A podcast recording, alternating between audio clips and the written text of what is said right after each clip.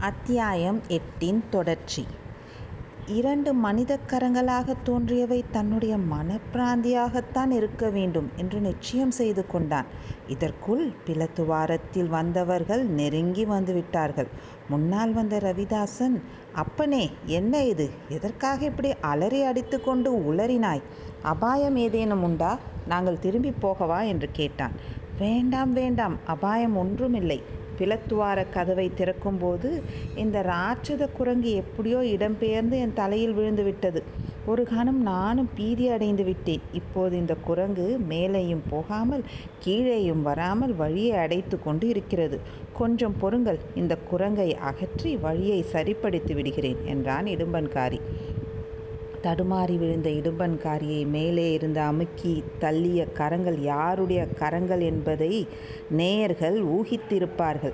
வந்தியத்தேவனுடைய அதிர்ஷ்டம் இச்சந்தர்ப்பத்திலும் அவன் பக்கமிருந்தது. சரியான சமயத்தில் அவனுக்குச் சரியான யுக்தி தோன்றியது. இடும்பன்காரி பிளத்வாரத்தின் படிகளில் நின்றபடி வௌவாலைப் பார்த்த தருணத்தில் அவன் தலைமீது வாலில்லாக் குரங்கைத் தள்ளினான். பிறகு அவன் தன்னுடைய முகத்தை பார்க்க முடியாதபடி நின்று கொண்டு கைகளினால் அவனை பிடித்து கீழே அமுக்கினான். அதன் பின்னர் வாலில்லா குரங்கையும் தலைகீழாக துவாரத்தினுள் தள்ளினான். கடைசியாக முதலையையும் நகர்த்திவிட்டான். இவ்வளவையும் சிலகண நேரத்தில் செய்து முடித்துவிட்டு வந்தியத்தேவன் யானை முகத்தண்டை ஓடினான். யானை தந்தங்களைப் பிடித்துத் தன் பலம் மட்டும் அழுத்தித் திருப்பினான். சுவரில் வழி உண்டாயிற்று. ஆனால் மணிமேகலை உள்ளிருந்து வந்தது போன்ற விசாலமான வழியல்ல. வட்ட வடிவமான குறுகலான வழி. அது கதவுக்குள் கதவாயிருக்கலாம். முழுக் கதவையும் திறப்பது எப்படி என்று யோசிக்க அது சமயமல்ல. அதற்குள் சதிகாரக் கூட்டம் வேட்டை மண்டபத்துக்குள் புகுந்துவிடலாம். பிறகு தான் தப்புவது துர்லபமாகிவிடும். ஆகவே திறந்த வழி குறுகலான வழியாக இருந்தாலும் அதற்குள் புகுந்துவிட வேண்டியதுதான்.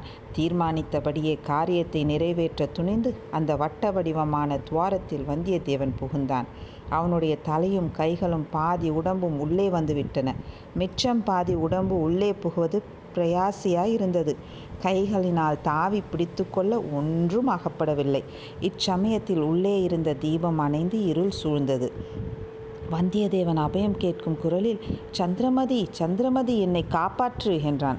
கலகலவென்று சிரிக்கும் பெண்ணின் குரல் கேட்டது. சந்திரமதி நீ இங்கே இருந்து கொண்டு தானா வேடிக்கை பார்க்கிறாய்? இது நன்றாயிருக்கிறதா? அதற்கு பதிலாக மறுபடியும் சிரிப்பு. அதைத் தொடர்ந்து நீ இப்படி அந்தப்புரத்தில் திருட்டுத்தனமாக நுழைவது மட்டும் நன்றாயிருக்கிறதா? என்று ஒரு பெண்ணின் குரல் கேட்டது. அது மணிமேகலையின் குரல் என்று வந்தியத்தேவன் தெரிந்து கொண்டான். ஆயினும் வேண்டுமென்றே சந்திரமதி நீ வரச் சொன்னதால்தானே நான் வந்தேன். பின்னால் ஆட்கள் வருகிறார்கள். சீக்கிரம் என்னை எடுத்துவிடு. இல்லாவிட்டால் விபரீதம் வரும் என்றான். சந்திரமதி இவ்வளவு கெட்டிக்காரியா? இருக்கட்டும். உனக்கும் அவளுக்கும் சேர்த்து புத்தி கற்பிக்கிறேன். ஓஹோ தாங்கள் இளவரசி மணிமேகலையா? அம்மணி இந்த ஒரு தடவை மட்டும் என்னை மன்னித்துக் காப்பாற்றி விடுங்கள். இனிமேல் இம்மாதிரி தப்புக் காரியம் செய்யமாட்டேன். உங்களுக்குக் கோடி புண்ணியம் உண்டு என்று கெஞ்சினான் வந்தியத்தேவன். இருளில் இரு மெல்லிய கரங்கள் வந்தியத்தேவனுடைய தோள்களைப் பிடித்துத் தாங்கி மெல்லக் கீழே தரையில் இறக்கிவிட்டன. சுவரில் தோன்றிய துவாரம் மூடிக்கொண்டது. இளவரசி உங்களுக்கு அனந்த கோடி வந்தனம் என்றான். கொஞ்சம் பொறு. நான் உன்னை என்ன செய்யப் போகிறேன் என்று தெரிந்து கொண்டு வந்தனம் செலுத்து. தாங்கள் என்னை என்ன செய்தாலும் சரிதான். கொலைகாரர்களிடமிருந்து என்னை தப்புவித்தீர்களே அதுவே போதும். அந்த அரக்கர் கைகளினால் சாவதைக் காட்டிலும் தங்களுடைய மணிக்கரத்தினால் சாகும்படி நேர்ந்தால் அது என்னுடைய பாக்கியம்தான். அடே அப்பா பெரிய வீராதி வீரனாயிருக்கிறாயே. அப்படி உன்னை தேடி வரும் கொலைகாரர்கள் யார்? கொஞ்சம் பொறு. முதலில் விளக்கு ஏற்றி உன் முகம் எப்படி இருக்கிறது என்று பார்க்கிறேன். அம்மணி என் முகத்தை மறுபடியும் பார்க்க வேண்டுமா?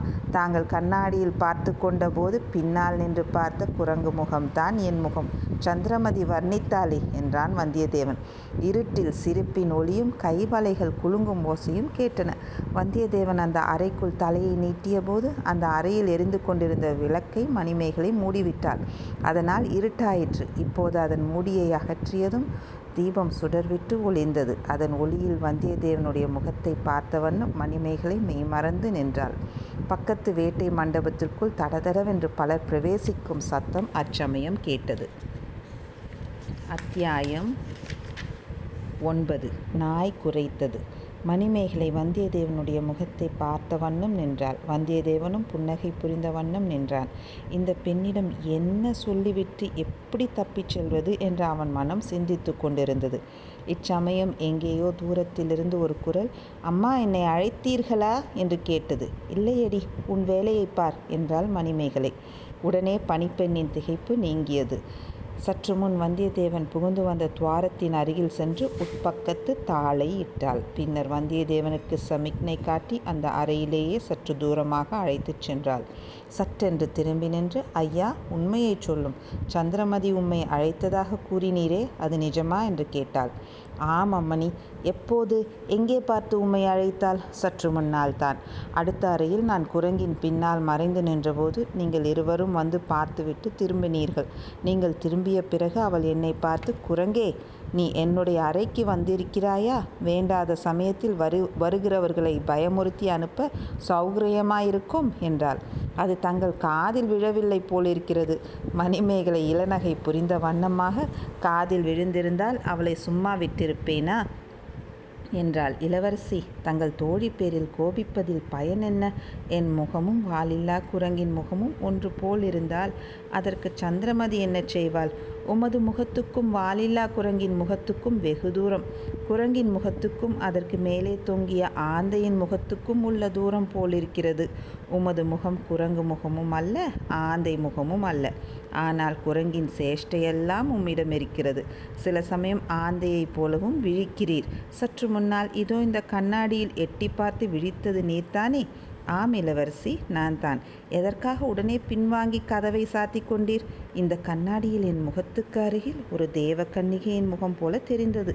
அந்த தேவகன்னிகையின் முகத்தை பார்த்து பயந்து கொள்ளப் போகிறாளே என்று நான் பிடித்திருந்த யானை தந்தத்திலிருந்து கையை எடுத்தேன். கதவு தானாக சாத்திக் கொண்டது. அந்த தேவகன்னிகை யார் என்பது உங்களுக்கு தெரியுமா? அந்த க்ஷணம் எனக்கு தெரியவில்லை. பிறகு நினைத்துப் பார்த்து தெரிந்து கொண்டேன். என்ன தெரிந்து கொண்டீர்? நான் பார்த்தது தேவகன்னிகை அல்ல, தேவகன்னிகைகள் ஓடி வந்து அடிபணிவதற்குரிய மணிமேகலாதேவி, கடம்பூர் சம்புவராயரின் செல்வக்குமாரி என்று தெரிந்து கொண்டேன். என்னுடைய ஆருயிர் நண்பன் கந்தமாறனுடைய அருமை தங்கை என்பதும் நினைவுக்கு வந்தது. மணிமேகலையின் புருவங்கள் நெறிந்தன ஏளனமும் கோபமும் கலந்த புன்சிரிப்புடன், அப்படியா? என் தமையன் கந்தமாறன் தங்களுடைய ஆருயிர் நண்பனா? என்றாள். என்ன சந்தேகம் இளவரசி? நாலு மாதங்களுக்கு முன்னால் நான் இங்கு ஒரு நாள் வந்திருந்தது நினைவில்லையா? அந்தப்புரத்துக்குக் கூட வந்து தாய்மார்களுக்கு வணக்கம் செலுத்தினேனே, அது ஞாபகம் இல்லையா நன்றாய் ஞாபகமிருக்கிறது. அதற்குள் மறந்து விடுமா? அந்த வல்லவராயர் வந்தியத்தேவர் என்னும் வாணர் குலத்து இளவரசர் தாங்கள் தானா ஆம் இளவரசி. தங்குவதற்கு அரண்மனையும் ஆளுவதற்கு ராஜ்யமும் இல்லாமல் அரையன் என்ற குலப்பெயரை மட்டும் தாங்கிக் கொண்டிருக்கும் அந்த ஏழை நான்தான். ஒரு காலத்தில் தங்கள் தமையன் என்னிடம் தங்களைப் பற்றி எவ்வளவோ சொல்லியதுண்டு. ஒரு காலத்தில் நானும் கந்தமாறனும் வடபெண்ணை நதிக்கரையில் காவல் செய்து கொண்டிருந்தபோது தங்களை பற்றி அடிக்கடி சொல்வான். நானும் ஏதேதோ கனவு கண்டு கொண்டிருந்தேன். பிறகு அந்த எண்ணத்தை மறந்துவிட்டேன். மணிமேகலையின் உள்ளத்தில் ஒரு அதிசயமான எண்ணம் தோன்றியது. இவன் தன்னைக் குத்திக் கொள்ள முயன்றதாகக் கந்தமாறன் கூறினான். அது எதற்காக இருக்கும்? ஒருவேளை தன்னை பற்றியதாகவே இருக்குமோ? தன்னை இவனுக்கு மணம் செய்து கொடுக்கப் போவதில்லை என்று சொன்னதற்காக கந்தன்மாறனுடன் சண்டையிட்டிருப்பானோ? இந்த எண்ணம் அவள் உள்ளத்தில் இன்பப் புயலை உண்டாக்கியது. அதை அவள் கோபப் புயலாக மாற்றிக் கொண்டாள். ஐயா, பழைய கதையெல்லாம் இப்போது வேண்டாம். இந்த அரண்மனையில் நீர் கள்ளத்தனமாகப் புகுந்ததன் காரணத்தைச் சொல்லும். இல்லாவிடில் உடனே என் தோழியை அழைத்து தந்தைக்குச் சொல்லி அனுப்ப வேணும் என்றாள். இளவரசி, நான் இங்கு வந்த காரணத்தை முன்பே சொன்னேனே. சில கொலைகாரர்கள் என்னைக் கொல்லுவதற்காகத் துரத்திக் கொண்டு வந்தார்கள். அவர்களிடம் தப்பி ஓடி வந்தபோது பூமியில் ஒரு துவாரம் தெரிந்தது.